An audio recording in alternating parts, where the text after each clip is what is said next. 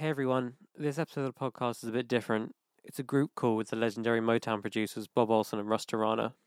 This interview was the first time they'd spoken in 40 years, so I mostly just left them to it to catch up and tell stories. Enjoy. Everybody wants to know about Motown. Oh, they want to know about it.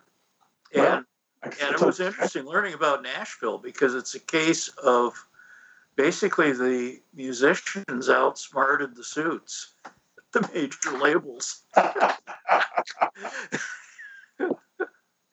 mean, their their big trick was they they had a group of musicians who were really good at memorizing. mm-hmm. And so somebody could come in, a music publisher or or a producer could come in, play them a song once, and they had it. Oh, wow. wow. And the ones that couldn't work quite that well created this number system that basically writing down the chord numbers. Uh-huh. And the, the big advantage is that they could change keys on a dime. And back then, the artist typically was brought in off the road, and they had a week to do an album, and they're recording live. Absolutely. And the difference between Nashville and the rest of the country was when they wanted to change keys, everywhere else, you had to hand the scores to the arranger and to a copyist. Mhm, mhm, mhm. and wait a half hour to change keys. Whereas these guys could do it at the drop of a hat. Wow. And so they were the secret weapon of, of RCA and Columbia and Decca. The Nashville, uh, the Nashville, the Funk Brothers, huh? Yeah. Yeah, I mean, it was really interesting. It, it uh, But he wants to hear about Motown. yeah. Um, ha- please go on as many tangents as you want to. Um, maybe both you could talk a bit about how you got started at Motown and kind of your first days there, meeting everyone. um, who, me? Yeah, you can start. Yeah. Okay. Um, well, I was in a band. We were called the Sunliners. And the band eventually became Rare Earth. But I got out of the band just before that. And when I was in the band and we were playing the clubs and everything, I went to school and got a degree in electronics. And um, because I thought I'm not going to be in the band the rest of my life, you know. And uh, so, uh, leaving the band, I'm trying to decide what I'm going to do with this with my life.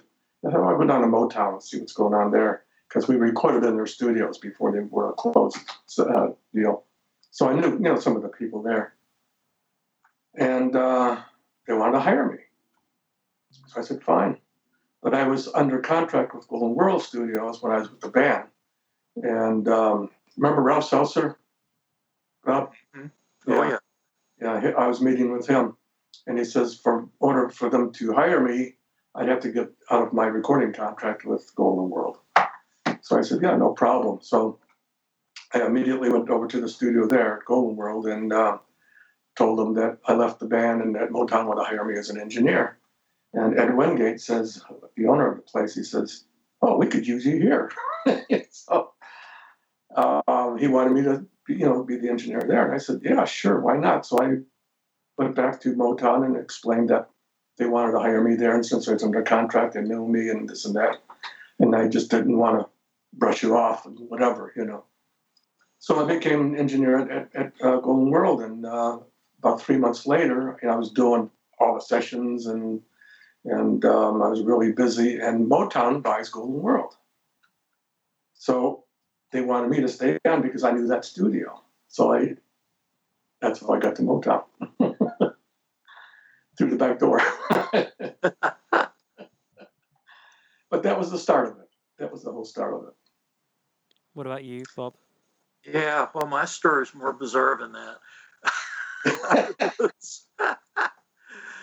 I took radio drama in the seventh grade, well, the eighth grade through the through high school every year, and my dream was to go into radio.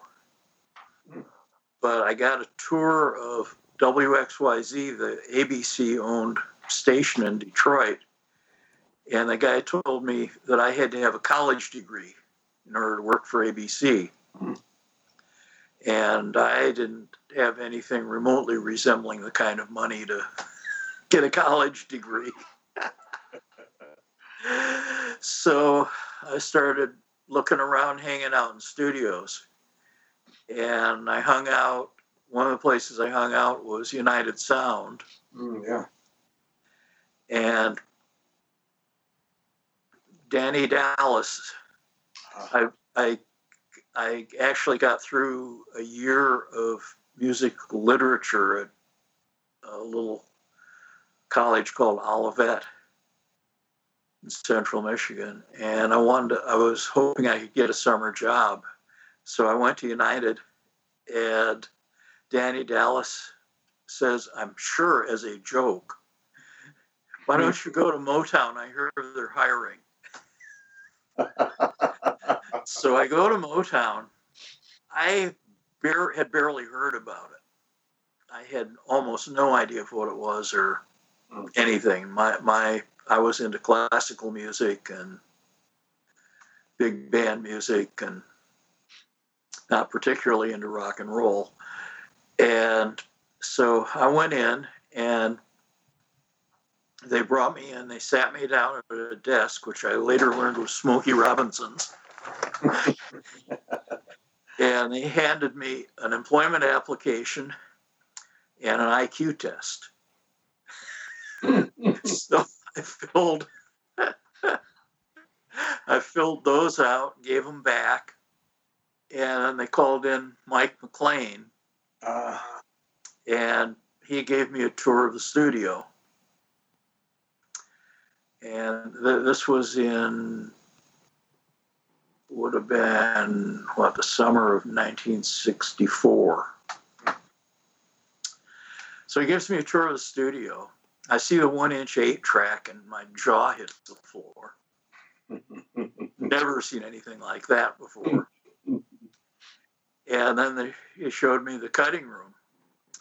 And the job that appealed to me the most was was cutting, mastering. Hmm. And so I, uh, in the process, I kind of hit it off with Mike McLean because I was into classical and jazz, and that's what he was into.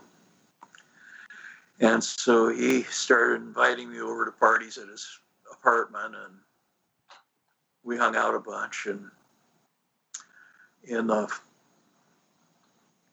what I guess it would be the early fall of 1965, they offered me a job as a cutting trainee. Hmm. And so I jumped on that. Meanwhile, this was the days of the draft, Mm, yeah, yeah. and I was sweating. And so I got got into Wayne State and was trying to be a student there and trying to work at Motown at the same time. And it just totally wasn't working. So they they wound up firing me in February of '66. Hmm. So I went back to Olivet for a semester and then went to uh, Michigan State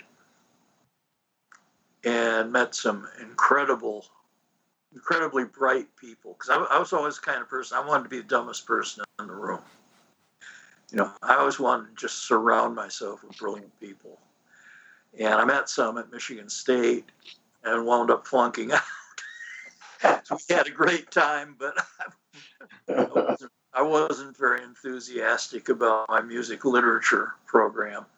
And I wasn't a good enough violinist to do an instrument thing. So I flunked out. And I thought, well, okay, now what do I do? Well, my best friend in high school went to MIT Hmm. in, in Boston. So I moved to Boston and fairly quickly got a job at a studio called Ace Recording. Was run by Milton and Herbie Yakus. And her, Milton's son, Shelley, had just left and gone to work at A&R in New York. And so they were they were interested in me, and so I worked. They started me, you know, doing tape copies and that kind of thing, and kind of slowly getting to know the place.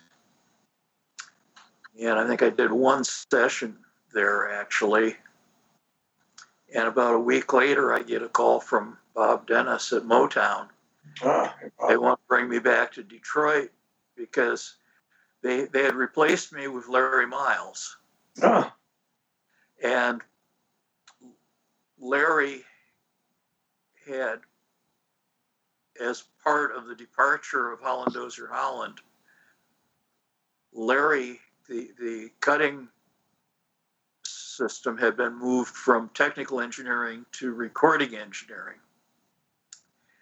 And Cal Harris had, Larry wanted to do mixing and recording. And so Cal Harris moved him into that, and they brought me back to do cutting. And then a few months after that, Bob Dennis quit and went to work for Holland and Dozier. And at that point, the management of cutting was taken over by Joe Atkinson, who had been hired from Atlantic. Had had been one their mono mastering engineer. Cut all their blistering hot singles. and so anyway, working with Joe, and Joe went crazy with with how in the hell can you not have a secretary doing this and that? and so forth. And so they they brought in a secretary and the whole thing. And and f- for me i mean the way they were doing cutting was fanatical. I mean you you were trying to absolutely nail the most level you could get. And if you could figure out a way to eq something you had to put what you did on the label and they'd send that back to the mixer and then the mixer would include that in another mix. They wanted a tape that would go across flat. Now of course nobody put that kind of energy and money into singles. Nobody but motown. Mhm. and i finally figured out that that's because motown was was a management and publishing company that happened to have a label. It was all about advancing the artists. And the artists were not charged for the studio time. Hmm. So it was a I mean it was brilliant. I when I got involved with with other labels after leaving, I was going, oh my God, people are idiots. and I'm not sure that, I mean, I didn't totally appreciate it until I saw what was going on with other labels. and I honestly think Berry Gordy is the, is the smartest person to ever go in the record business. Oh yeah. I mean, light years. I mean, I mean, he'd have been president of the United States if he hadn't have been black. That's right. You know, he he he's a very smart man.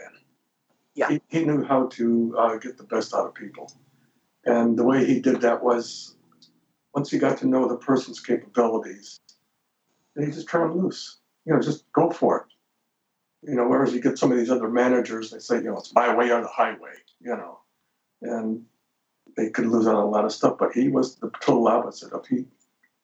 I remember Yeah. one time. Um, with Frank Wilson. And uh, we had just finished the session. I think it was a vocal session or something like that. And you know how we made a quick copy for them at the end of the session so they could study what they did. You know, Yeah. it wasn't really a good mix. It was just a rough mix. And we saw Berry, and Frank says, "Hey, I, I want to play you this one that I've been working on." And Berry says, "No, I don't want to hear that right now."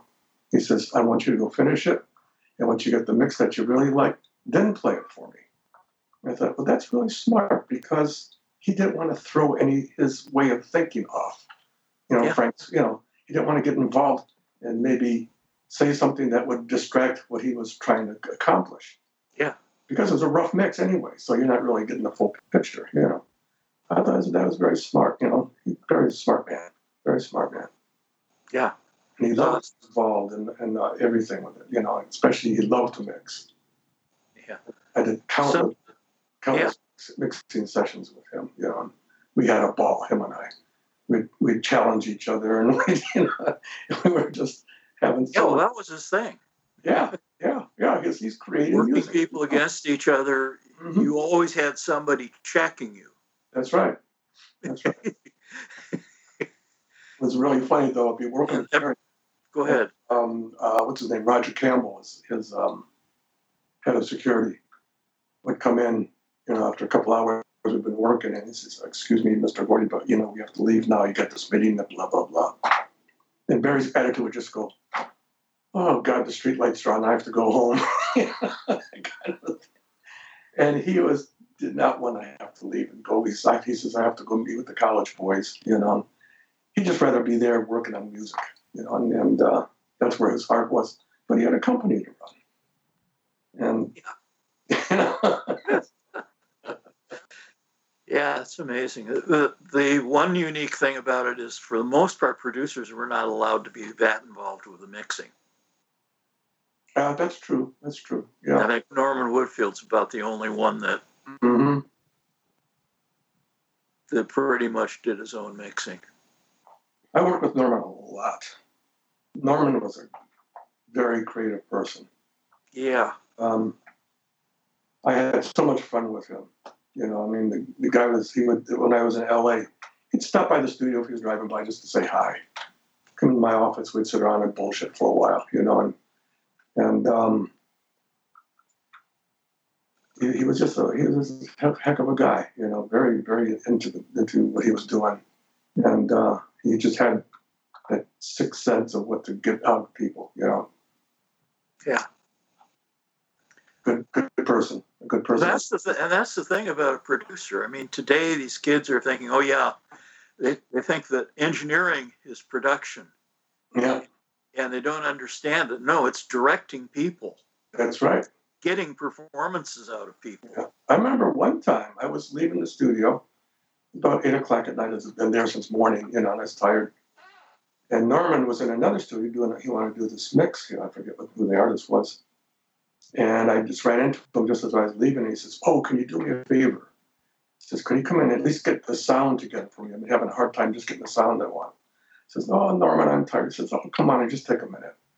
So I go in there and I got the sound together for, him. Took a few minutes, you know. I says, "Okay, how's that?" He says, "Yeah, it's fine." I said, "But do me one more favor." I says, "Now what?" He says, "Make one pass for me, so I'll have something to reference against. Just do me a quick mix, you know, just so I have a reference." So I said, "Okay." So I did that. And by the time it was about nine o'clock at night, and I left. I got there the ne- next morning, and Norman was still there. I said, "You've been here all night." He says, "Yeah." He says, "But I'm through." I says, "Oh, did you get what you want?" He says, "Yeah, it was your mix." Well, that's an old story. I mean, there are so many stories of that happening. But I was when I did them, it was just just putting something together for him, you know. And it was a good tune, so I enjoyed doing that. You know, you know, it took five minutes, whatever. You know, he says I couldn't beat it, so I said I'm going to go with that. I forget what song it was, but you know, that was Norman. Yeah. Well, I should tell you the compliment was a bunch of the British producers came through, and one of them was Andrew Oldham. Oh yeah, yeah. Okay. He told me that you were the only mixer he'd ever seen that was better than Bob Clearmountain. Oh, really? That's- Yeah. wow. How was that for a compliment? wow, that's flattering. Yeah. Yeah. Mhm. And I loved mixing though. That was my favorite thing. I loved doing the mixing, you know, because it was creative, and it's just uh, I don't know, you know, I'd get into the track and see what I could work with the track, you know, looking for dynamics. I could change these dynamics there. You know, maybe I'll feature the guitars in the verse and then go to keyboards in the chorus, so it'd be a change. You know, just making the track interesting. you know, and then you just take that voice and just ride it like uh, like you're surfing, you know, and get that level and stay there. And um, it was fun, and every song was never the same. It was like people; they all had their own thing, their own personality. And Yeah. so you had, you had to develop that own their own that own song as their own thing. So that's what made it interesting, made it fun. Hey everyone, this episode of the podcast is sponsored by Tonelux and their brand new JC37 microphone. This is a clone of the old Sony C37A tube microphone designed with producer Joe Chiccarelli, who was on episode 5 of the podcast. The original Sony mics were used on sessions with people like Jimi Hendrix, Doors, and the Wrecking Crew. In my opinion, these new Tonelux microphones are great for people with small studios and home studios looking to invest in one really great tube condenser mic. Unlike a lot of tube condenser microphones, these Tonelux mics are incredibly versatile, can be used on guitar amps, snare, kick drum, drum overheads, vocals, and almost anything that in a lot of situations a normal tube microphone couldn't handle the sound pressure of. And because you can get these microphones right up close to a lot of sources, they're great for recording in ideal spaces, which is what I do a lot of as I have a portable recording studio. And another great thing about them is, even though they're hand assembled in the USA, these mics are a lot cheaper than a lot of classic tube microphones as well. You can get a pair of them for the same price that you could get a single tube microphone from a lot of other manufacturers. Please visit tonelux.com forward slash product forward slash JC37 to see more information about them. Thanks for listening, and now back to the episode. I know you both came in a few years after they started, so were you kind of shown that this is the Motown sound and this is how we do it, or were you given more freedom in terms of what you could do? Well, it was. It seemed that way. Now, now that you say that, it seemed kind of seemed that way at first. You know, this is what we're going for. But when I started working with Berry, it was you know the gloves came off. We did what we wanted to. You know, and and whatever. There's no set formula for each song. Each song was an individual, and that's how you approached it. You know, and, he understood that, and uh, and he he loved doing that too. He said, "What am I going to do with this song now? This is a brand new song we're working on. What are we going to do?" You know, and we start examining what the track could do, and you know, the instrumentation and this and that and the other, and the vocals, and it just uh, it was exciting doing that kind of a thing because you were creating something from scratch, basically. You know, and uh, so the the whole you know cookie cutter type of thing is gone, which is good. Yeah. uh, yeah, and, and the spontaneity. I mean, it, it was a way of having mostly right brain rather than left brain yeah, yeah. mixing. I Mhm. mean, today today they're lost in left brain. Oh, God. oh God. well, you know, I go from Vocal vocal tuning that absolutely kills the phrasing, and they don't get it. I mean, the, the, the QC test at Motown was to sing along with and dance to the record and the mix. And that, was, that was how they judged it. And, and the sing along test is real interesting because a lot of contemporary stuff, you sing along with it and you, your, your lungs freeze.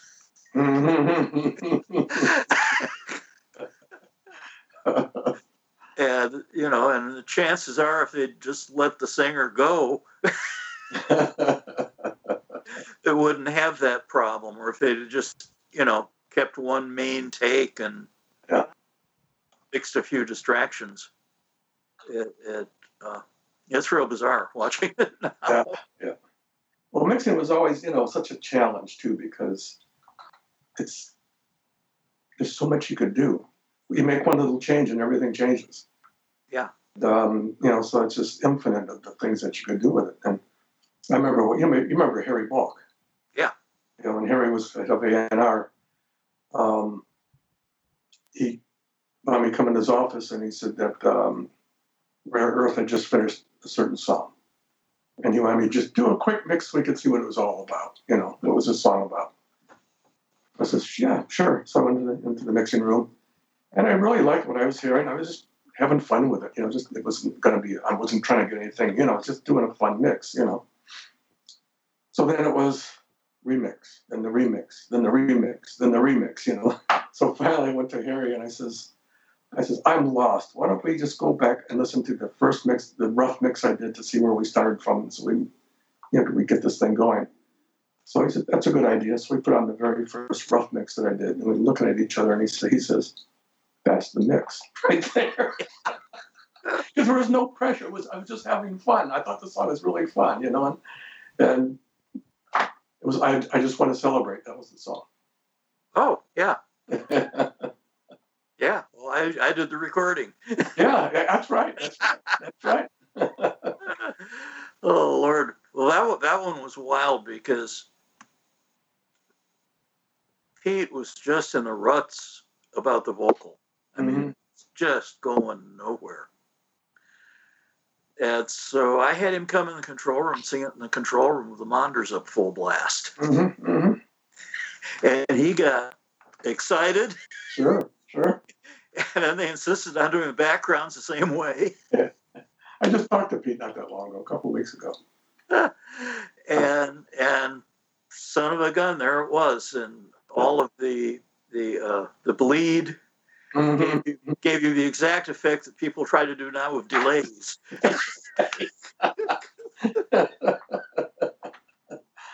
oh, and after after I got here, I I learned some of what the old guys did. One of the things they did was they would actually put the vocal mic relatively close to the drums so that the bleed from the drums wouldn't screw it up. and, and I had a, an occasion to try that. Mm-hmm. And son of a gun, it it sounded just like Muscle Shoals. I couldn't believe it. Yep. It was like, oh, that sound. So, a few other projects I did, I tried aiming a cardioid condenser away from the drums and recording that as a room mic. Uh, uh, and that worked great. Yeah. Some yeah. something about the you know the weird frequency response to the back of the mic actually enhanced yeah. Yeah. the thing. It was interesting, but but Celebrate was my first experience with that, and then later on, I discovered that basically headphones throw people out of tune, screw up their phrasing, and screw up their dynamics. it's like I've never found anybody that didn't give a better performance. Singing the speakers. Yeah, yeah. And that's actually how the early Motown stuff was done. Yeah, yeah. There's uh, so many ways that you know you could go with that. You know, it's just it's endless. You know. But performance first, I I think is a great lesson to me. absolutely, absolutely. Get the performance. it's like it's all downhill from there. but any, anyway, it, it was an amazing place to work. And I, I went to San Francisco after I had a chance to get a job at Wally Heider's. Mm. I'd also been offered a job in England working for Tony Clark. Oh, yeah. yeah. And so I thought, well, okay, if San Francisco doesn't work out, there's England. and then the band wound up firing Tony.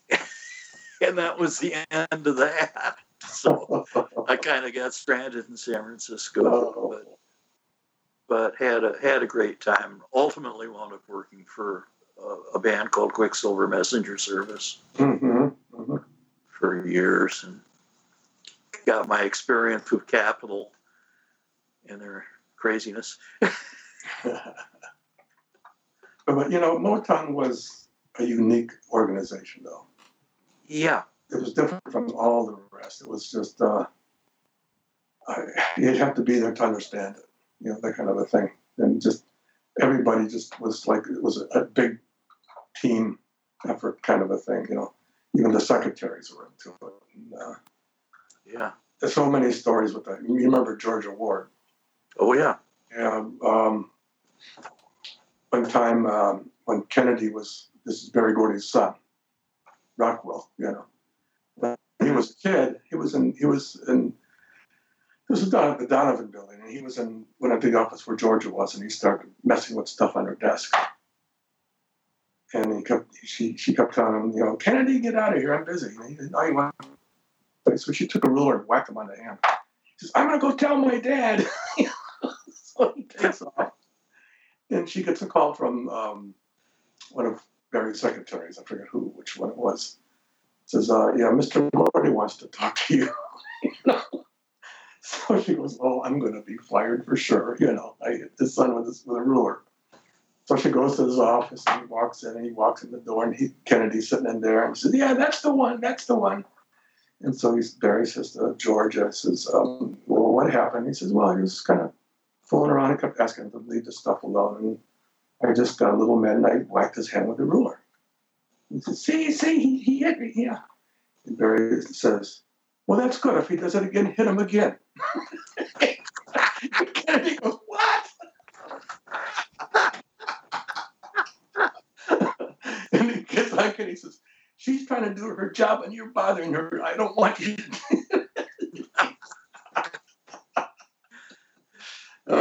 Yeah, one, unique thing about Motown is there was no tolerance for ego trips. No, no, no, no. no trouble. That, that's one of the most brilliant things about it. And I was telling somebody about that once, and he he said, "Oh, well, that's because of his boxing background." He said, "If you if you step in the ring with an ego, you're down Yeah. seconds." Oh, boy. And so tho- those lessons got applied to the music business. I mean, Yeah, yeah, yeah. I mean, it's it's Now, he was he was a hell of a person, you know, to work for. He he just um, turned you loose when you found out what you're capable of doing. You just go for it. Just go for it. I remember one time, I was still before I moved to LA. I was still in Detroit, and I got a call from him when because about half the company had already moved out to LA, and he called me. He says, "Yeah, we." We just signed this this new act, and we did the recording and mixing out here and I just listened to all the mixes. He said, I don't like any of the mixes, so I want to send you the multi tracks, and I want you to remix the whole album for me. I said, Yeah, sure. I says, Anything particular you want me to do? He says, No, just do what you think is, is okay. You know, I said, Okay, fine. I said, What's the name of the group? He says, We're going to call them the Jackson Five. Okay. so that that was the first album. You know, he sent me. I, I mixed that album all by myself in this room listening to Michael. I says, "Damn, this kid, he's good."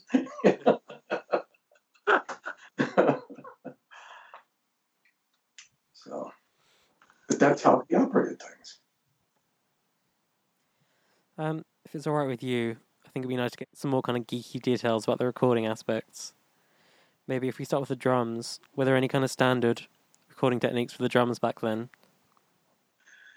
Well, and I think Bob will agree too. It depends on the drummer too. yeah. Uh, you know, you just have a set of drums. I remember one time I was doing a session, and they had one set of drums, but they had two drummers because the producer wanted for this first song, for example, to have drummer A playing it because that was more of this guy's style, and then drummer B be on the next song because that was more of his style of playing. You know. So we did, you know, got the song on the first drummer. We did the song, and you know, okay, okay, we'll do the next song. The next drummer sits down. I just I had him play something so I could get it. I had to almost redo the whole setting because same set of drums, but the, just the way the person played changed the sound. The tact and everything else. So it was, you know, but um, uh, I remember one time was you remember Hal Davis? I Hal Davis. didn't. He was This was after he mostly when. Yeah, Hal did a lot of the Jacksons, you know, and, and on and on. He was like another Norman Whitfield kind of a guy, and uh, he let me do anything I wanted. Hal was great. So we're getting ready to do this rhythm date, and um, it was a new drummer. I never worked with this guy. Big guy. He was huge. so when I was in the band with Pete, you know, Pete was very fanatic, with drums, with his drums, the sound of his drums. So for years in the band with him, I got to know what a good drum sound should be because he was really fun. He even told he even taught me how to tune a drum, you know, tune the drums, getting the overtones out and stuff like that. So I'm getting ready to do this session, and so I'm, I go with this guy's drums, and I sat down and I start, you know, working on it, getting the overtones out, and he comes up to me and goes, "Hey, nobody touches my drums." I says, "Well, I'm just trying to." He says, "No, nobody touches my drums." So I go, I go over to Hal. I says, "Hal, I got a problem. I'm trying to get the sound, you get his drums tuned up." And Hal says, "I'll take care of it." So he goes, tells the guy, he says, "Let him do his job. He knows how to get sound of your drums." He says, oh, "Okay." He, because Hal said so, he had to let me do it. You know, you don't say no to Hal. So I tune up his drums and everything, and then we finally we cut the first song. We get the first song done. We get the good take, and when you do a playback, naturally, all the, you know the guys come in to hear the playback, make sure everything was good, you know. So we start playing, and you know, and uh, those well-tuned rooms with the speakers and everything, you know. All of a sudden, I, you know, I start playing, doing the playback, and I'm looking at the corner of my eye at this guy, and all of a sudden he's going, oh. so he's like touch my drums. he never heard them sound like that before. You know? And he came up to me after it stopped. He, came, he shook my hand. He says, If I'm ever here again, I want you to be my engineer.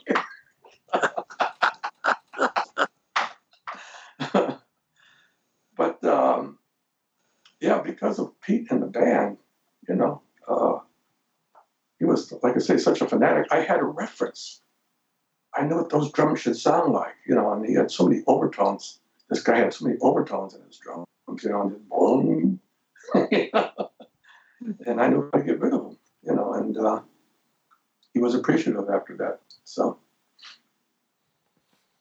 I've seen photos in the early days of them using three mics quite a lot. Was that something that went on, or were you using more mics later on? As we got up to 24 track and then eventually 48 track, you had to spread more things out, especially for the drums. Like have a snare naturally on one track by itself, a hi hat on track, you know, toms. Then I'd have the overalls on like a stereo configuration, and um, Had about seven, eight tracks of drums. And this way, in the mix, if there's anything you want to change or try, you know, you, you have the freedom to do that.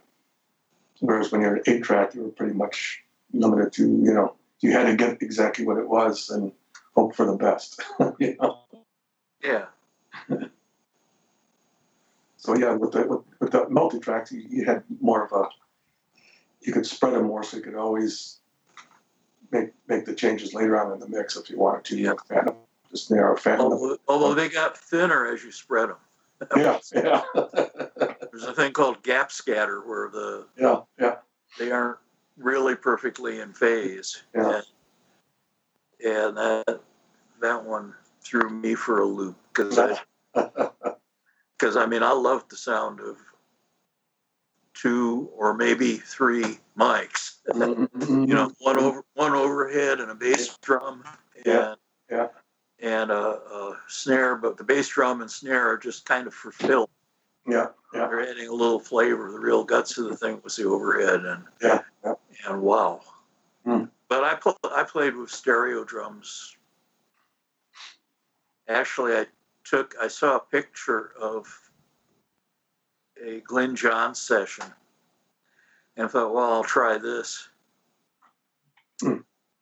And so I was playing with with having an overhead and one over one of the floor toms facing the snare, split those left and right, and then bring the snare and the kick in into the middle.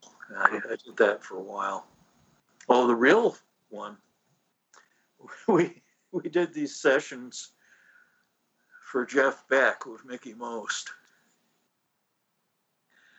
Hmm. And, and Most is saying, well, do whatever you want to do, but duck the cymbals. Hmm. And I'm scratching my head. Now, how in the hell do I duck the cymbals? Okay. And it occurred to me, well, let's try putting the mic on figure eight, and lining the dead side up with the cymbals. Mhm, mhm. And I loved it. it sounded way better than the cardioid. I did it that way from then on. Accidents are good sometimes. yeah, yeah, and but but that was a most was an interesting character. That session was a trip Mm. because Beck and most were not speaking to each other. hmm The only reason they were there was because they both wanted to see Motown. Yeah, yeah.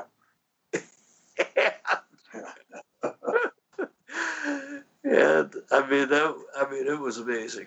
And actually, Jamerson got pissed off and wouldn't work with him anymore. Ah, And so Ralph got Babbitt on it, and me engineering it. hmm hmm And, and Beck offered Babbitt a job playing in his band. Oh, really? yeah, That was a hell of a bass player. boy, would that have ever changed history? I was, under contract to Motown. I knew Babbitt when I was in the band. He was in one of the, he was in a band called the Royaltones, you know. Yeah, They were coming up and, uh, and known way back when, you know. Babbitt, boy, you know, if he likes it, he likes to, you know, he'd kick, your ass. Hey, how you doing, buddy? yeah. Well, he's he's why I moved to Nashville. ah, He was living here, yeah, that's right. Yeah, yeah. and this, uh, and I was one of the first guys on the internet with, with any real studio background. And Mhm. this guy said, "Hey, I'm I'm working with Bob Babbitt. I'll put you in touch." And about oh six months later, I I'd been working for a little label in San Francisco and had to work out a whole digital archiving system because we were just doing digital mastering. Basically, the projects were done on tape and then mixed to digital. And it was, well, first the F1s and then the, the DAT machines. hmm And so I was trying to master that. And there, and it was mostly home studios. So the stuff really needed surgery.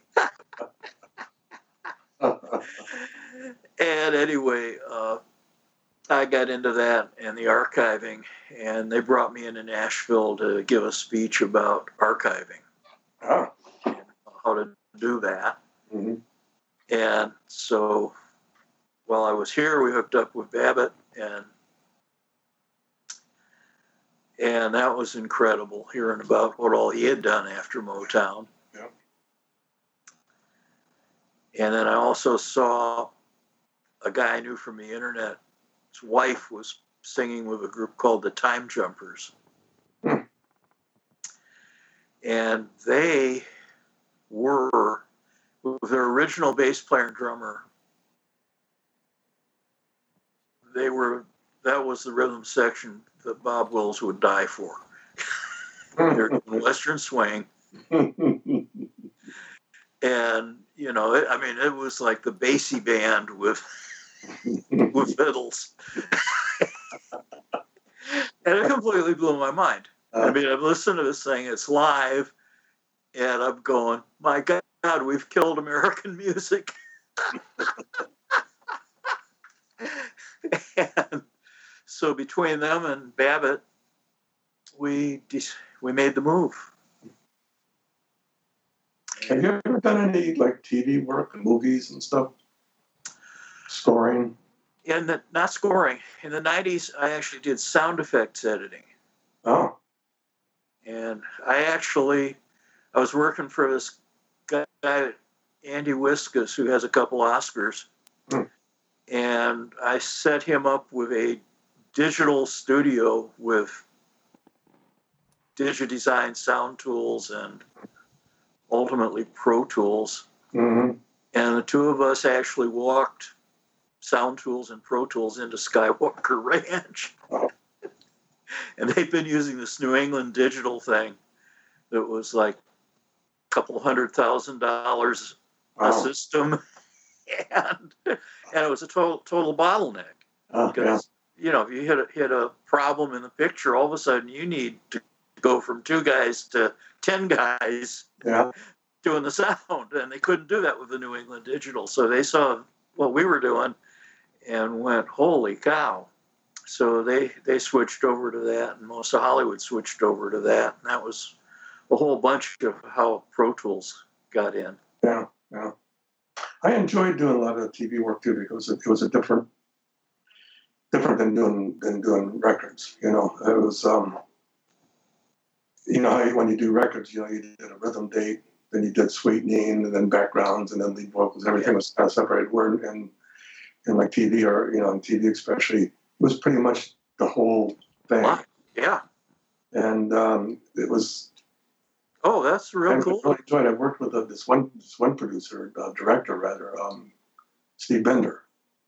It was uh, Diana Ross turned me on to this guy. Where you know she she was going to be doing a CBS special, and he was going to be directing it. And um, I had he needed something done real quick before this whole thing started, so she brought him into the studio, and I took me five minutes to do what he wanted. Normally took this somebody else an hour or so, you know. So he wanted me to do the project. So from that point on, I did all of his projects, and he was a hell of a guy to work with. And uh, he wanted me to do. The, I did the uh, Diana Ross live in Central Park with him, and that's when they had the big rainstorm. Oh, yeah. Eight hundred thousand people in, in in Central Park. And about twenty minutes into the into the show, this superstorm hit. yeah. So all this, you know, work to get this thing going and everything, and then this yeah, this happens. So I was sitting in, inside the, the production truck waiting for the rain to stop a little bit, and I went over to her. They had a like a little motor home for her, for her dressing room, you know. So I went in there, and, and she was just her and I were there. I says, "Are you okay?" Because of all the work got to go through, and this should happen. And she says, "Oh yeah, we'll just do it again tomorrow." and the next day, so we did a second show. We were supposed to do a second show, was, but because of the rain, they put on a you know let's do another show. And only five hundred thousand people showed up for that one. You know, so that was a lot of fun. That was a big experience that we did. The challenge of doing that show was, was just uh, amazing. It was a lot of fun. Yeah. I got involved with a radio station in in Berkeley, California, where we were doing live music Hmm.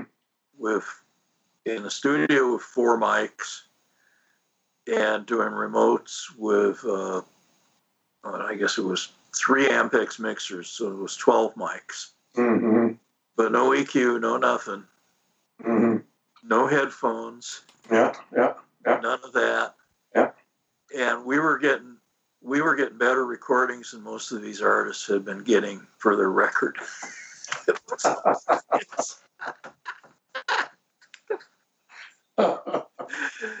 I mean, that's where I became a total, totally gone on the old school. But also, I had a little insight into how Berry probably, this is a theory, but how he got started in doing it the way he did it. Okay, he gets out of the army and he starts this jazz record store. Okay, his customers were all of the top musicians in Detroit. Mhm. And Detroit had some of the best paying jobs for musicians in the United States because ABC radio was centered in Detroit. And this was in the 40s and 50s. So he had this incredible access to musicians. I mean, Joe Messina was one of the main guys Mhm. in that scene. And from what I understand, he started recording in his sister's basement. Hmm. But he didn't really have access to singers that could keep up with the musicians. So he started recording tracks in mono on a mono machine, Mhm. then taking them to either United Sound or Special Recordings to do the vocals and they got into editing the vocals.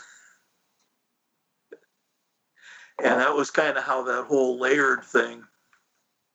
I'm pretty sure that's how that whole layered thing got started. Probably, probably, yeah. you know, so, solution to a problem, and that that was Berry's forte. Yeah. a problem came up, he found a solution. and,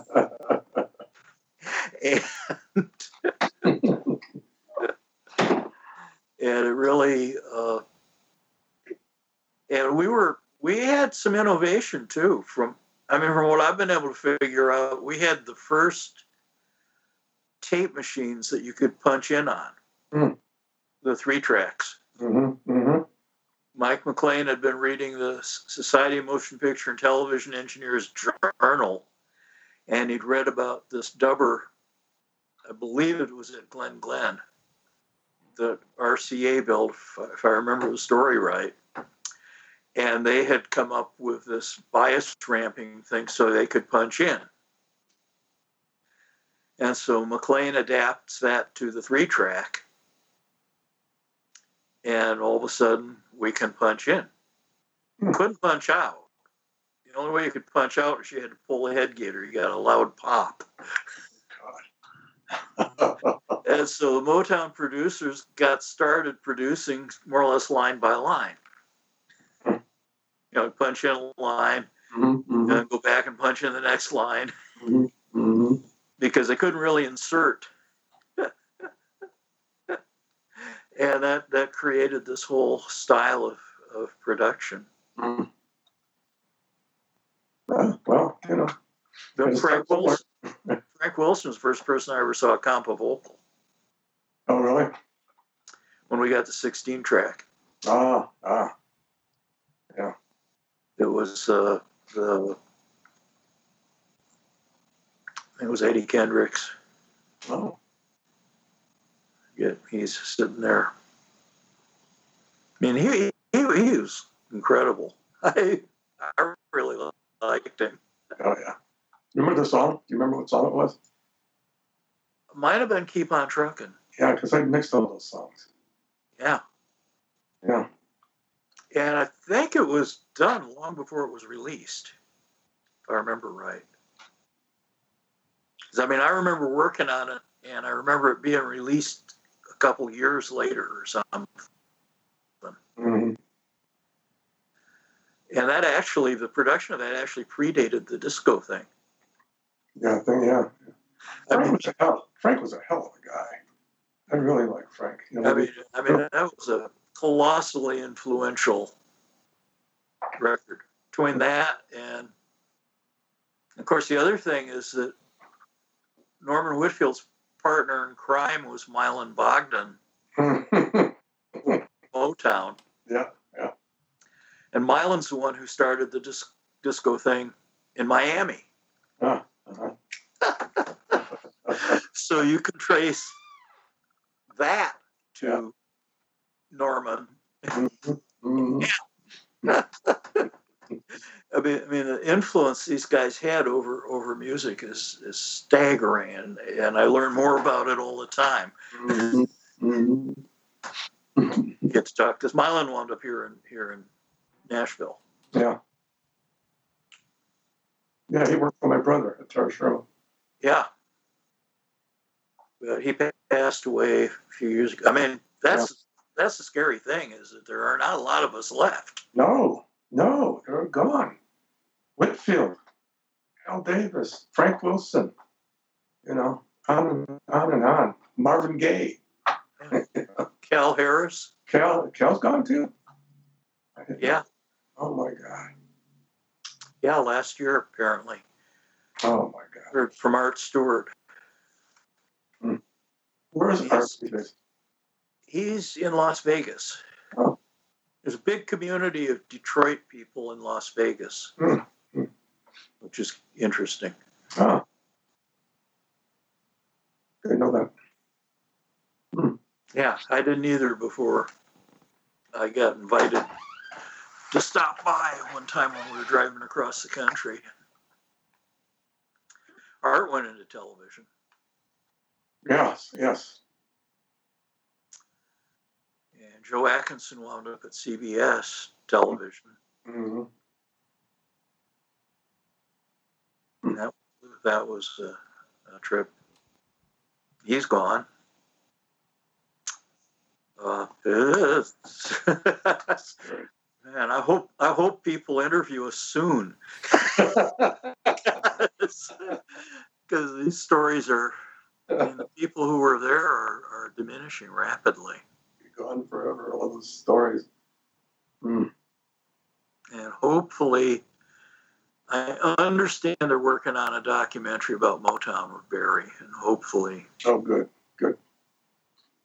Hopefully that will finally come to pass because that they he was going to do a movie about it and then he wound up selling the rights to Suzanne de Passe. And then somehow the whole thing got stalled Oh, boy. Well, what are you gonna do? What are you gonna do? But I'll tell you, those years there were incredible. You, you had every day was something. There's never a boring moment there. You always had. I looked forward to going to work.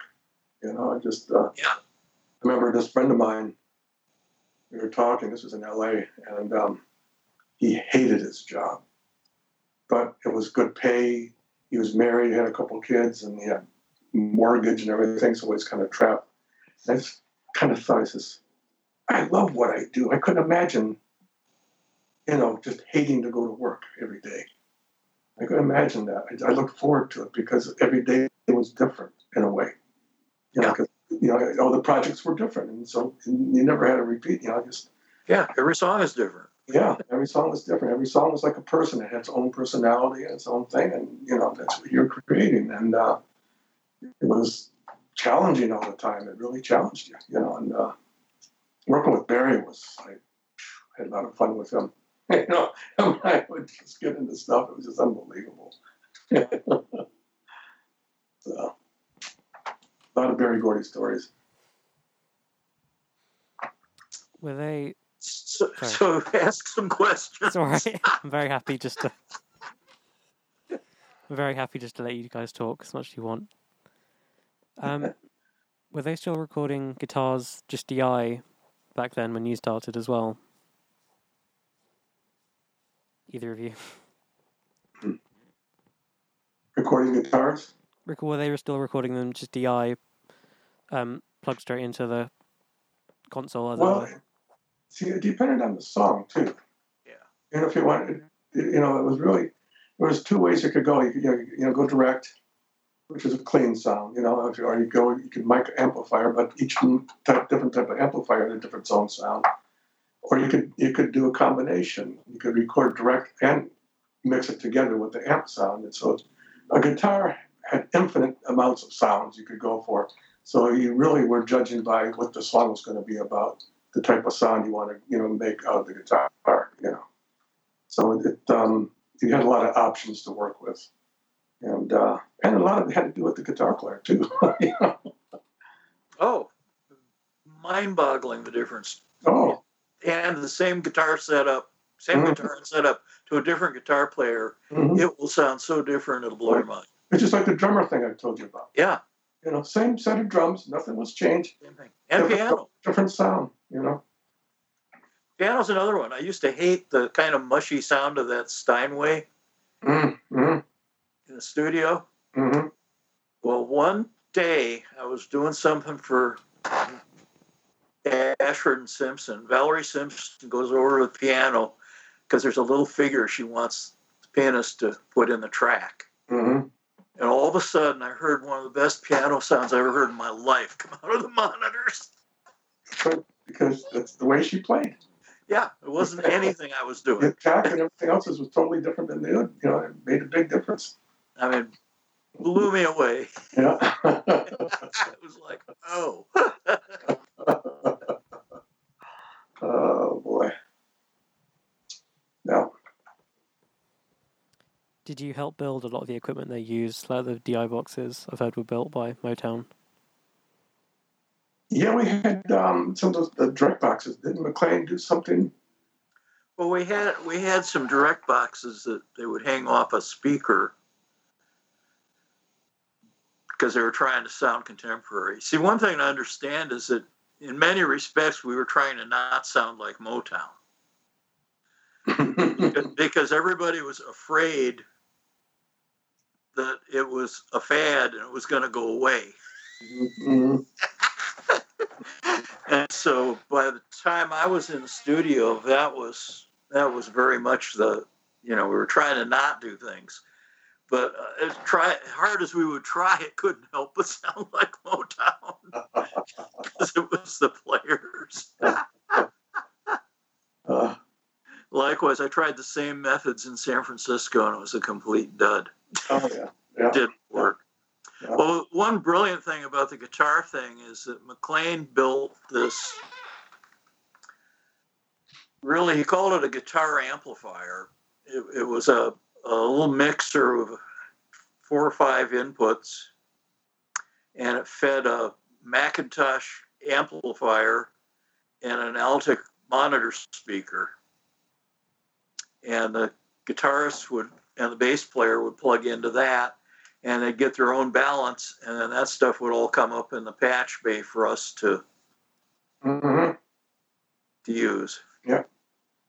And one of the things that I discovered with Bab- Babbitt, when I was hanging out with Babbitt here, he said, "How in the hell did you guys get the, that bass sound?" Well, I remember recording Babbitt stone flat, no Yeah. Compression, no nothing, because he played so even. That's right. That's right.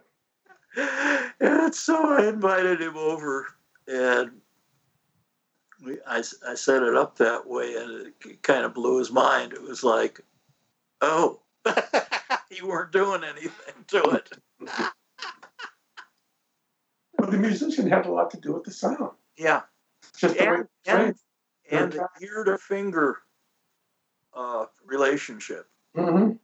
In other words, if if the if a player is, is hearing a guitar, but a direct is being recorded, it's not the same Yeah. as if the player is actually hearing a, a monitor speaker. Mhm. It, it changes their touch. Yeah. And so, and so it's true to what they're hearing. Sure. If you know if they're using guitar, usually the microphone on the guitar amp will sound. But if they're using an amp, hmm hmm it's it's uh it's like there's there's an integrity to that feedback loop that's Sure. a pretty big deal. Well, it's like again, it's the same with the drummers. You know, you have different, same set of drums, different sound. You know, Yeah. it, it so much depends on the person itself. Yeah. Or even different song ten minutes later. Yeah, yeah. I mean. I've had to. Mhm. I mean, now that we ha- have infinite tracks, I set up every microphone I would dream of using on a drum kit and sort it out later. Because I know something different is Yeah, yeah. and and haven't had the budget to do anything slow. So so you know if the musicians are being paid here today, you basically want to get four to six songs in three hours. hmm hmm You know, boom, boom, boom, boom. Mhm. So leaving lots of choices to sort out makes a big difference. I mean, that's that's a really cool thing about Yeah. modern technology. The other thing that's really cool about modern technology is there's no reason every artist can't now record every gig they do with a laptop.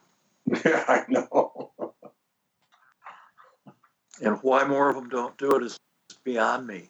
Yeah.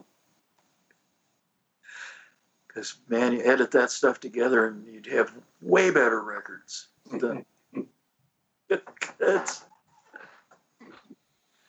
you know the, the human beings do it. Okay, next. Was there anything different about recording James Jamerson as opposed to other bass players? Hmm. Not really. Maybe you know, EQ maybe or something. But uh, you know, again, Yeah. Well, he needed some compression. know, See, the thing about James is he he hated the electric bass. Yeah, he was a stand-up bass player. He, you know. He, Yeah. And he would not spend a dime on having it intonated or what have you. And the way he played is he literally pulled every note into tune. hmm hmm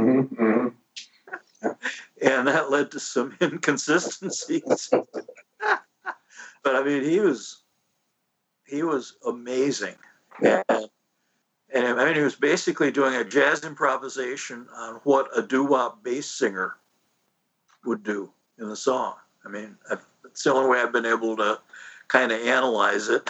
Mm-hmm. And most of the producers came out of doo wop. Oh yeah. In those days, yeah. And actually, the successor to doo is rap. Mm, yeah. music that poor kids who can't afford instruments and lessons create. Doo-wop was all vocal, and Yeah. the kid discovered you could use garage sale audio equipment and Mhm. be a DJ, and then you could have your friends rap over it.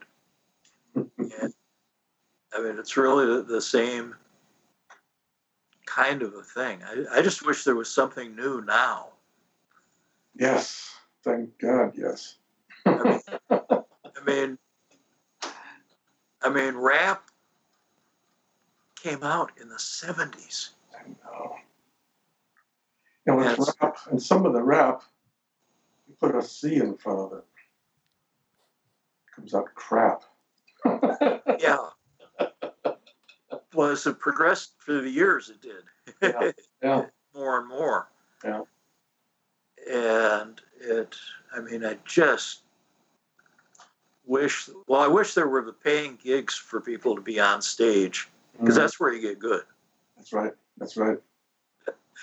And if, if there were the paying gigs, and there are in Europe, by the way, Mhm. just not in the US. Yeah.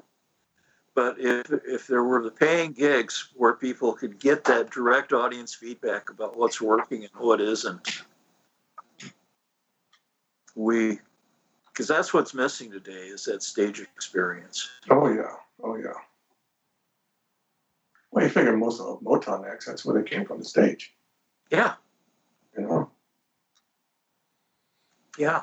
And uh, Well, Yeah, that's I was in a band for 13 years, and especially the last few years, you were in clubs and everything. We even played the Peppermint Lounge in New York in '63, when the Peppermint Lounge was the biggest thing in the world. You know, they had us do a show at Yankee Stadium in front of 35,000 people. Was that? That was a lot of fun. yeah, but still, it was you know. yeah. And everybody was young. Yeah, yeah. I mean, I mean that's the other thing that's missing is we don't we don't really have. And the youth seem to be kind of going for for rap, hmm but now they go to recording college. I had something hilarious happen shortly after I moved to San Francisco. They had me on a recording academy panel Oh, really? Yeah, and all of us had worked on some real big records. And I'm in the green room, and I said, Why us? What do we have in common? We started talking about it. We realized every one of us had worked on our first hit record before we were 20. Yeah, yeah, yeah. ah, youth. oh. I mean, that's, I mean, that, that was an amazing era Mm. in, in the U.S. The, Yeah. the, well, the armed forces trained a massive number of musicians, and a massive number of musicians fled Europe for the U.S. during the war. hmm And so we had this incredible talent pool that was really unprecedented in the 40s and 50s. And, and in the 60s, we had all the students of those musicians. I am 20, so I've just missed the um, missed the cutoff of the first hit. What were some of the EQs you were using back then? Well, Motown. Pultec and Yeah. Pultec and and Langevin Graphics. Yeah, yeah. And the Motown version of the Langevin graphic. Yeah, well, yeah, McLean, he took them apart and he kind of put his own thing in there and made his own EQ systems. As I recall. Yeah, well, it was just a Langevin with a, a Yeah. with an amplifier because the Mhm. regular Langevin had about 15 or 20 dB of loss. Mm-hmm. He had to patch it around and go through a bunch of changes, so he just put a makeup amp in and and a volume control because they'd figured out that you could really screw yourself up if something was just louder and not necessarily better. and the Langevins would crap out. The ones with the sliders would crap out all the time. Yeah. And so he got these expensive mil spec switches and made them indestructible and Mhm. still a bunch of them going. Yeah. I had him at, they have two of them at Blackbird Studio here, and Mike came down here. He lives in, in uh, Asheville now. Hmm. But he drove over and took him into Blackbird and showed him ridiculous mic collection and and showed him the mixers, Hmm. the the EQ equalizers. Uh-huh. It was it was interesting because they had been, I mean, they were black. they looked real different, but it was clearly the same thing, and somebody had just re refinished them. It was interesting. Although he, he said he blew the design. He said he screwed up the design. There was something he would change now. Nowadays it's all digital. Everything's digital. Yeah, today. Which Yeah. Who knows? You know, it still comes into the. You have this one piece of equipment that is probably the best ever. Though is it's called the ear. you know, you got to satisfy the ear, and it doesn't matter what you're using. You Yeah. know, because you can get out of it. Yeah, so. Yeah, the problem, to me, the problem with digital is you have got more signal processing on every channel than we had full control room. Mhm, mhm. Sometimes they just signal process it to death. Yeah, You know, just, I don't know. yeah, and- you tend to go overboard and compensate for the speakers you're listening to. Yeah, yeah. And it's great, except it only sounds good on those speakers. yeah, that's. Uh, I mean, I'm doing my. I do mastering work, Yeah. and and ninety percent of what I'm doing is undoing EQ. Mhm. There was one thing. You remember? You, you knew Guy Costa, Yeah, and uh, Guy was um, my boss. Yeah. He was, he was head of uh, studio operations, and Guy and I, you know, we were like four days apart in age. He was a, he was Italian from Boston. I'm Italian from Detroit, so we became like brothers. You know, he was just a very smart guy. You know, and um, soon after I came to LA, I forget what kind of boards we had in there when I first got there. I forget. they're quad eights. Yes, the quad eights. Then um, wanted to upgrade on all three studios to put the Neves in and redesign the control rooms.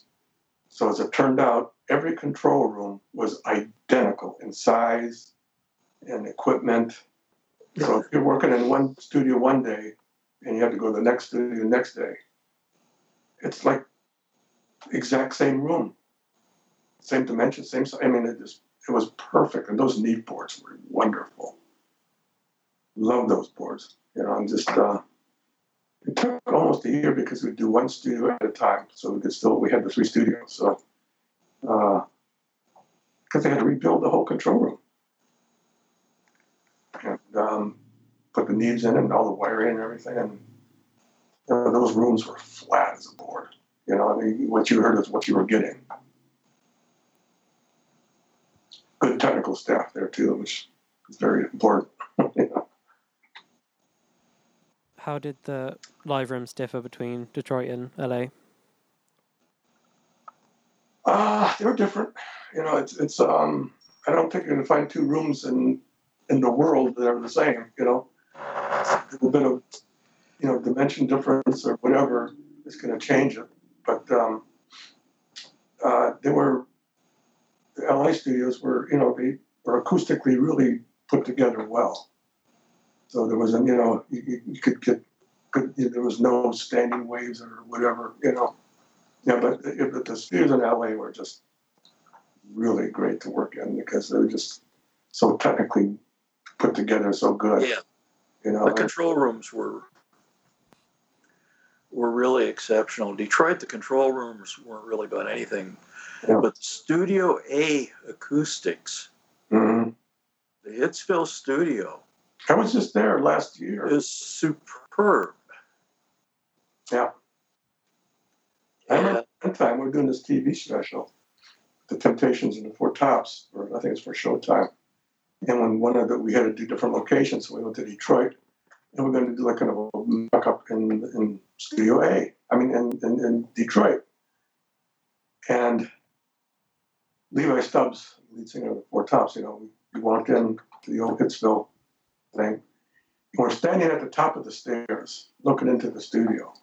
And Levi turns to me and says, "Damn, it's small." yeah. But it's, it was. It was pretty small. It was small. But it's the best small studio I ever worked oh, in. Yes, yes. And uh, unfortunately, the last month I was there, I discovered the ultimate trick, which is to get the drums out of the studio. yeah. Improved it. I mean, it took it from really good to oh my god. Put them in the ISO, ISO room, you know. Yeah yeah, it was for vocals and stuff. I mean, in that studio, you can you could have a singer five feet back from the microphone still, and not lose presence. That's right. That's right. Because it was, it was an RCA design. Mm. It was an RCA design, but the same guy who did RCA Studio A here in Nashville, and that, that is the same case. The only difference is it has the curved walls instead of the cheaper to make ones that they did in Detroit. But they did them. They they did it with the designer's approval. Yeah. Said this will probably work about as well. And it, it I mean, I don't think I don't think most people appreciated that room until they went somewhere else. Yeah, yeah. But that was true of Motown too. Oh yeah, really appreciate it until yeah. until he went somewhere else. Mm-hmm. Yeah. Did you have any tips for working with bleed in smaller rooms like that? Well, in LA, we had these big baffles you could roll around, and you know you could kind of control how much you know isolation you want, and uh, never really had a problem. Never really had a problem, and um, that, that's why I like those, that studio so much because it was that's what you had, you know, and you work with it, and there wasn't any really major thing you could you could control your own if you're doing a vocal or whatever, you know, doing a rhythm date and and um, you could isolate what you want to isolate really well. And uh, sometimes if you want a little bleed, that's when you got a little bleed, you know, big deal. So it's what you're going for. You had that those options Yeah. what kind of reverbs were you usually using back then? Well, let's see. In Detroit, they actually had some live chambers that they built up in the in the attic. Um,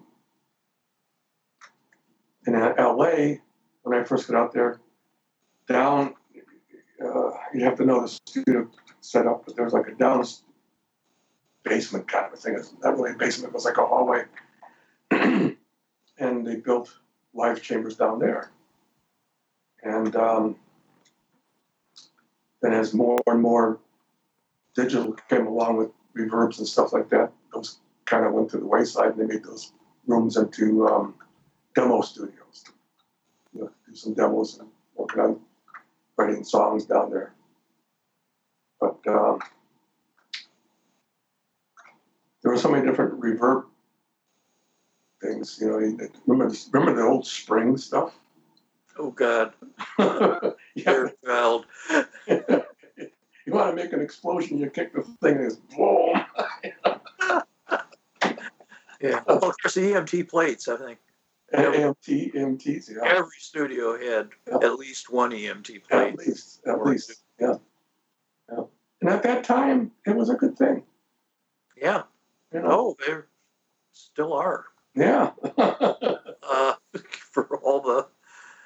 I mean, it's funny. The guys here have been telling me that that some of the local studios had a reputation for their echo sound, Mm. and it really was an EMT plate. That's right. They told everybody it was a chamber.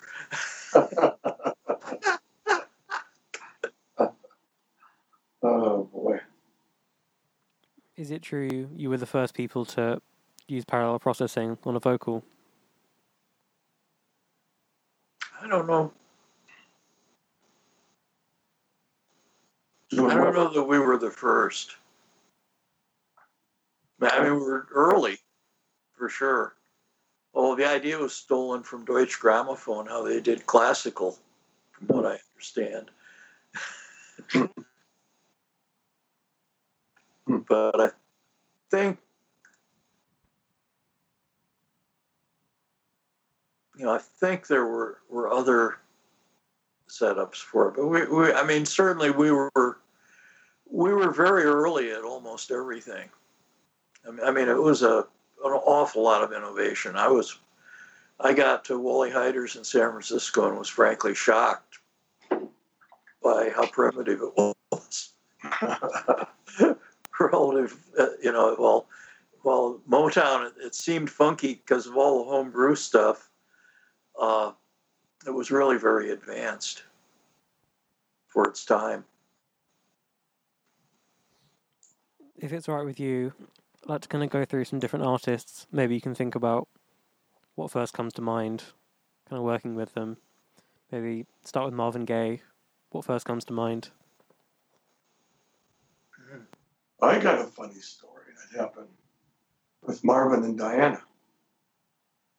Ah, They were two of the biggest artists in the world at the time, too.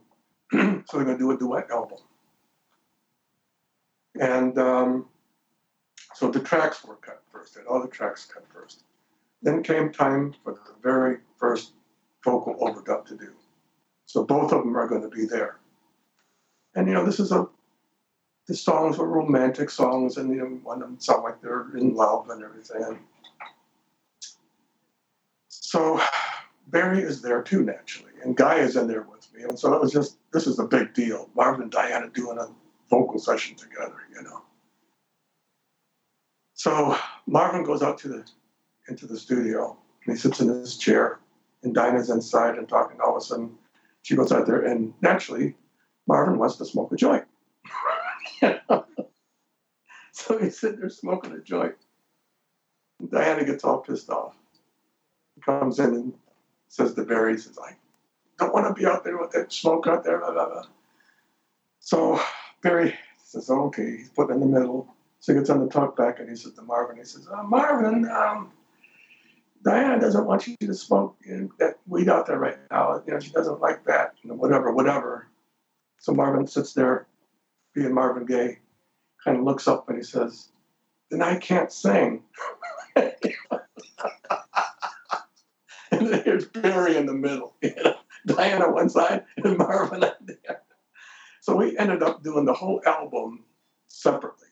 She would come in and do uh, a whole complete track, you know, get, get her vocal from top to bottom.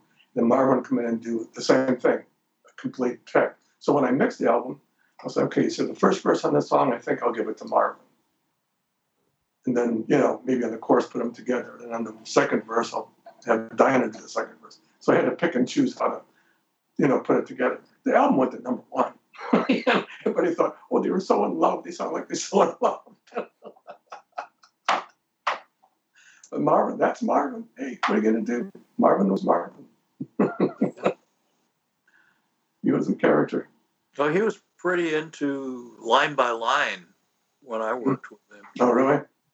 Yeah. No. No, I worked with them. See, I didn't do a lot of vocals because I was mixing all the time. Yeah.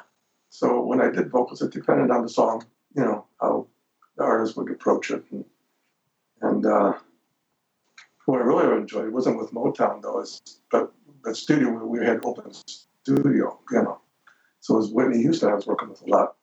And she was great to work with on vocals because she would just nail those things. And, okay, let's put another track up and try it again just to you could comp later because every track she did was great. So you, you know you're you're picking from great to the better. Well, that's like Levi. yeah, exactly. I mean, every every track was good, and you're just try to find okay the first verse, listen to the differences and stuff, and you know. So she was a lot of fun. I really enjoyed working with her. Do any stories come to mind about Stevie Wonder? Stevie, yeah, Stevie. Stevie was great. Well, the high point of my career was the night we did the vocals for "It's a Shame." Mm, mm. This was his first production. Mm-hmm. Berry, basically, both Marvin and Stevie wanted to produce, and Berry made them each produce somebody else first. And, yeah. and in Stevie's case, it was the Spinners. Ah. So, you know, this was the test. And so Stevie says, GC Cameron was the lead singer on that one. And mm-hmm. he said, Well, okay, take it up to the vamp. I don't want you to burn out on the vamp until we, we get the whole thing. So we hit the first take, and GC absolutely nails it. Mm-hmm. I mean, everybody in the room's jaws on the floor. because we found out in two and a half minutes that number one, it was a hit record. And number two, Stevie was going to have a career as a producer songwriter. Stevie's an amazing person. I mean, he's just so. How does it get better than that? oh, and so then they went. Th- then they went through and did the uh, did the backgrounds. I got a little creative. I set up a microphone to feed the live chamber and mixed a little bit of that in the backgrounds, and I had them move around so that each of the there were one, two, there were four. I did four passes of, of backgrounds, mm-hmm. and each one was a little different. Mm-hmm. And I did live mixes to so we wound up with two background tracks. Mm-hmm. It was actually four. And I marked the others to be erased. I found out that they never were. but, but, anyway, that that that got that that huge vocal sound. They were they. I mean, they were one of the very best artists. Oh, they were great. Motown had, and yeah.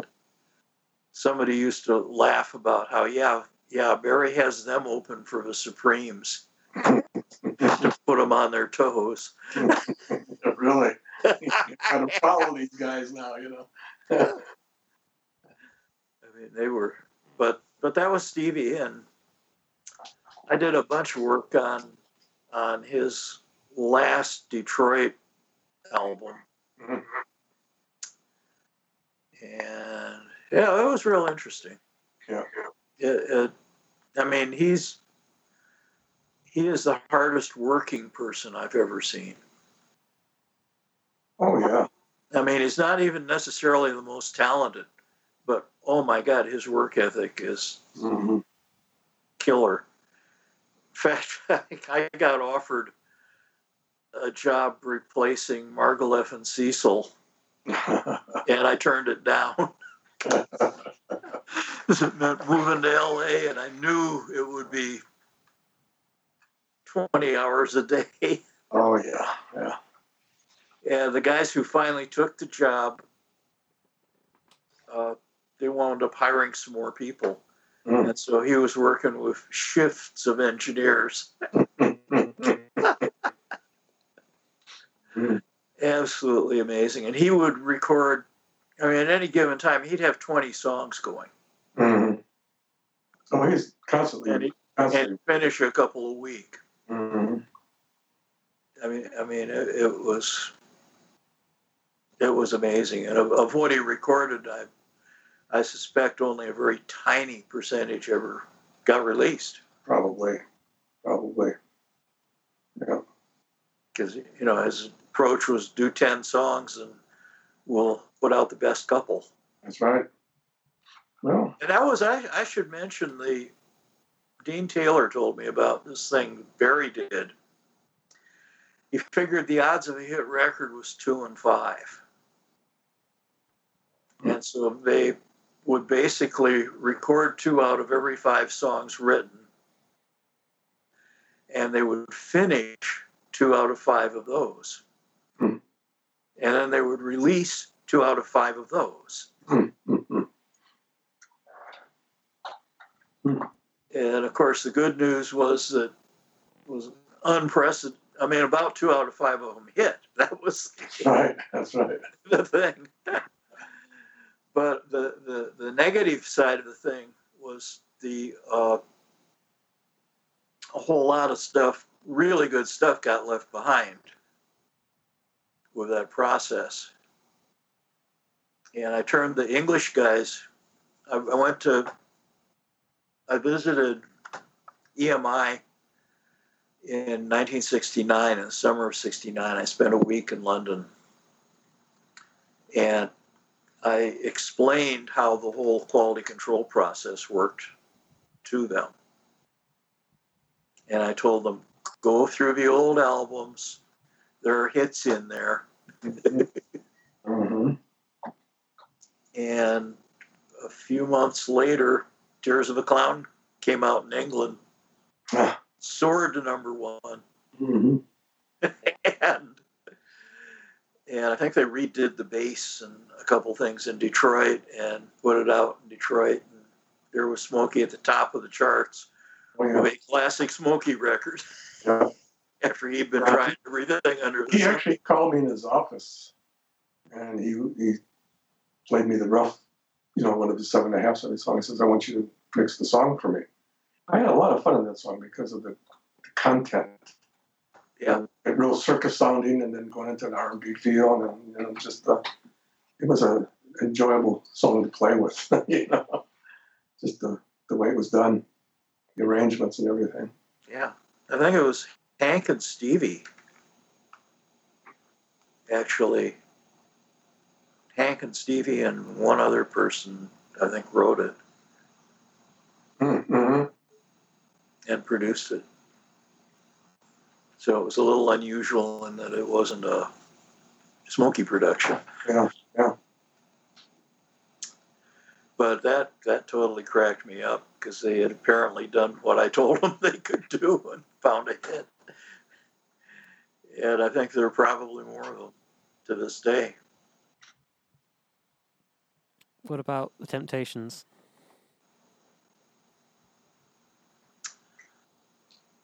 Oh, Guys, what can you say? yeah, really. They were fun to work with. I mean, uh, very talented guys, and uh, uh, Whitfield did the, like the big majority of all their stuff. It was this group, and um, I remember one occasion we were doing some TV special, some Motown TV special, I forget which one it was, and. Um, you know, so everything's pre-recorded. You know, the, the, the music, you know, the band and everything, and you also pre-record the backgrounds. Even though you see them on stage, you know, you do the the, the, the vocal is done live to tape on stage when they're shooting the show, but the backgrounds are pre-recorded. So it was like 10 o'clock in the morning. The guys had to come in and do, it was a medley of their Temptation songs to, to pre record the background at 10 o'clock in the morning. They had just worked the night before, so they were grumping. Why are we here so early? Why don't they do, who scheduled this? And they're just, you know, just bitching and moaning that they had to be there so early in the morning.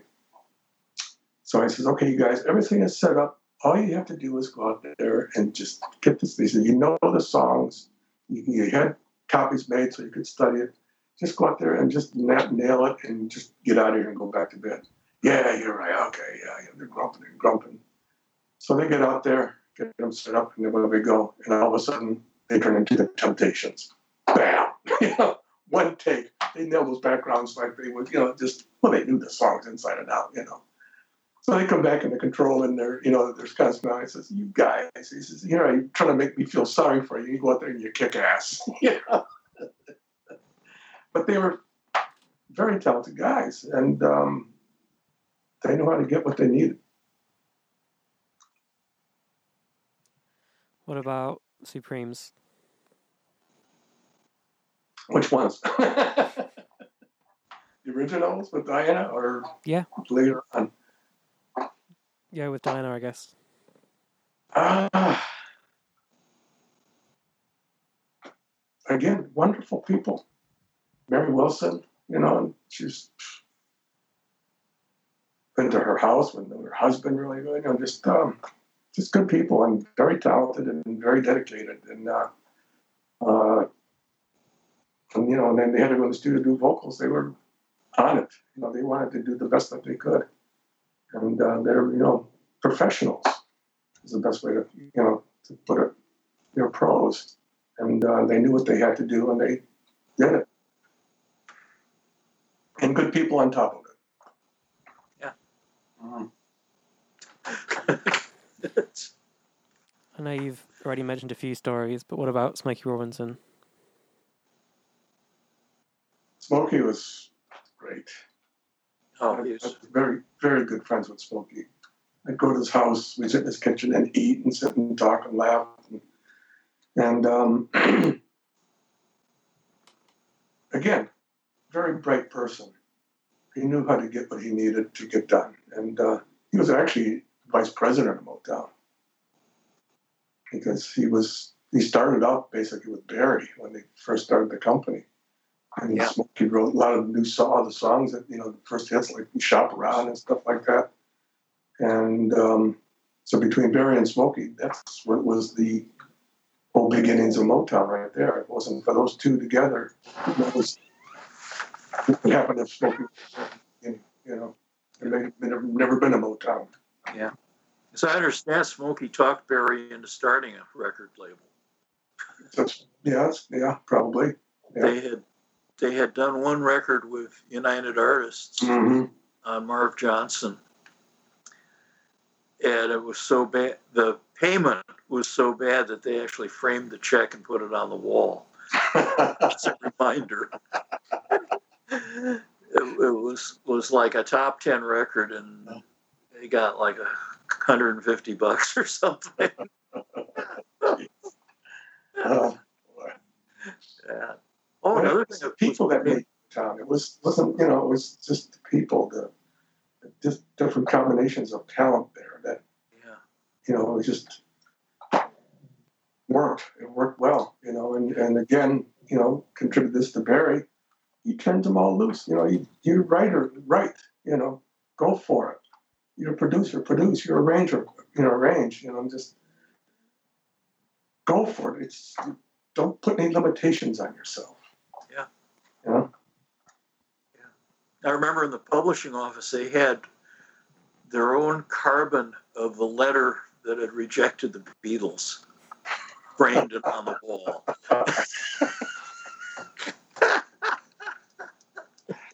well, they weren't the only ones that rejected the Beatles. Oh no! No, I remember what, who was it? Uh, what company was it? Decca, I think. PJ wound up. I think they went to Decca, and they, you know, trying to get a, a, a deal, and you know, so they played them some stuff, and the guy, the head guy there says, didn't want them. And he says, and besides that, guitar music's not going to stick, stick around anyway, you know. And all of a sudden, boom, they become the Beatles. Like this guy's still probably looking for a job. the millions and millions of dollars that he could have generated for that company. And Voyle Gilmore, the guy who was the head of A&R at Capitol at the time, told me that the Beatles made it in spite of, of Capitol and EMI. Yeah. I, I saw this, this picture online. The Beatles playing in this club to 18 people. And this is a year later, they'd be world known. So you never know. yeah. There's, well, there's, the stuff I've seen yeah. recorded from, they were good. Oh, good. Oh, I mean, we, you remember Billy Preston?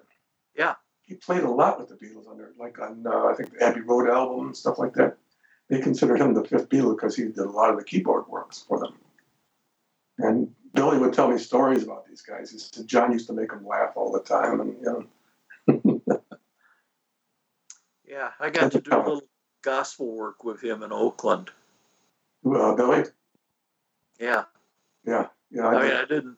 I mean, I was in the back in the truck, and he was on stage. Uh, yeah. Didn't really get to relate directly, but uh, he was a great guy. I did a lot of stuff. I did. A, I co-produced an album with him one time, and um, what a keyboard player! My God, he was probably one of the best keyboard players you could ever see. He was amazing, amazing on keyboards. Yeah. Mm. Maybe lastly, the Jackson Five. Any stories come to mind? Oh, there's a ton of Jackson Five stories. Yeah, um, they were just uh, we call them. You know, the kids are going to be here today. no, they're coming to do vocals. You know, and uh, Michael just was so talented. I mean, he just as a kid, you know, he just and he would sit next to me in the control room. You know, what's this do? What's does that do? And how does that work? He was so into the makings of you know how all this equipment what does it do and why is it there you know he was just so inquisitive you know and um,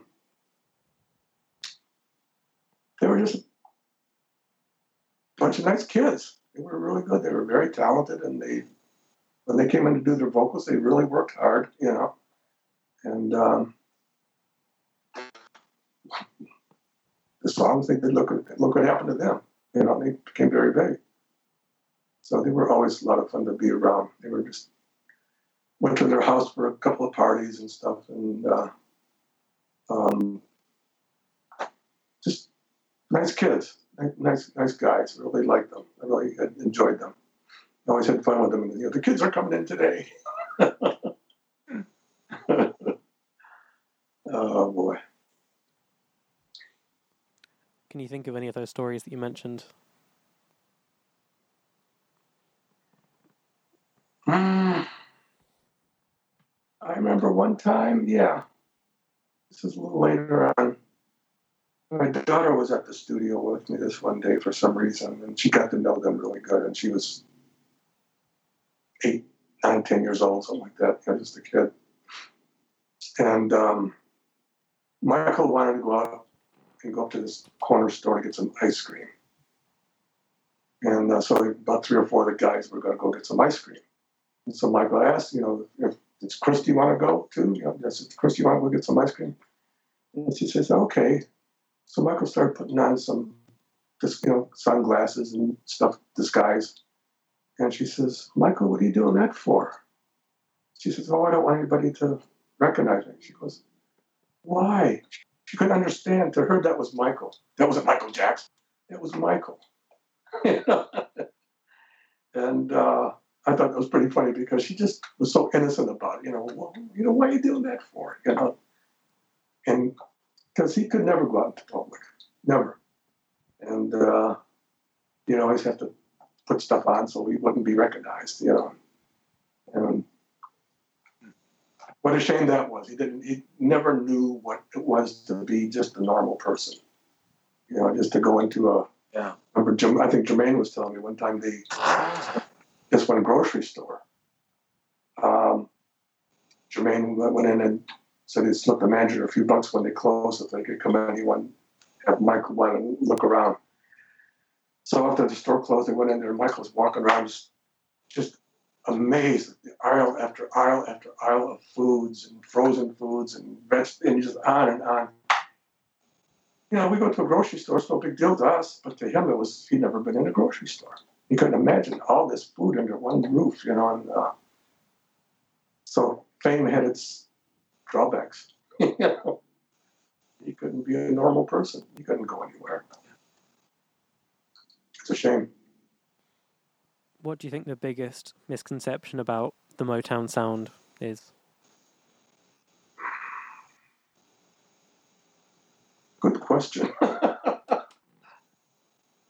I really don't know how to answer that. What was all these people and the relationships? Yeah, yeah. I mean, uh, I mean, they could get together today, Yeah. and there it would be again. Mm-hmm, mm-hmm.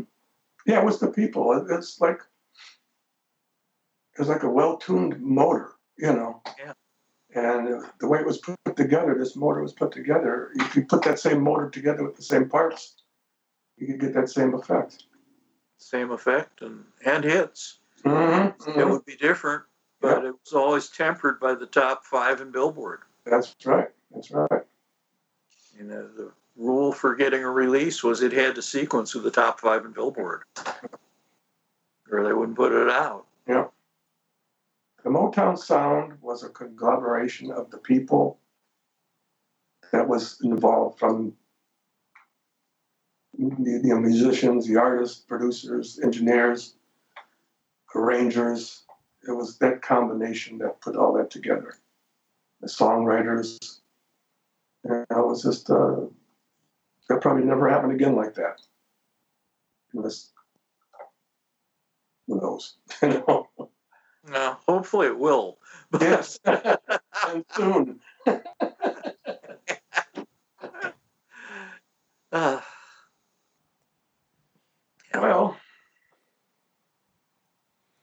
My last question for both of you is: Can you pinpoint one or a few records that that that you're the proudest of? mm, boy, that's a good question. There's a lot of them. oh boy, yeah. A lot of them. Jeez. Hmm. That's a hard question to answer because they were all something. They were all special, and uh, that's what made Motown. That they were all special, you know, and, and uh, it was the effort of not just one person or two people. It was everything. It was the whole Motown thing that made it that way. The musicians, the arrangers, engineers, producers, salespeople, um, legal, legal people. I mean, just it was that machine that put out that that product like that. It was because of that machine that product came out. And Berry Gordy put that machine together. Absolutely, he was a mechanic. He was the mechanic that built that machine.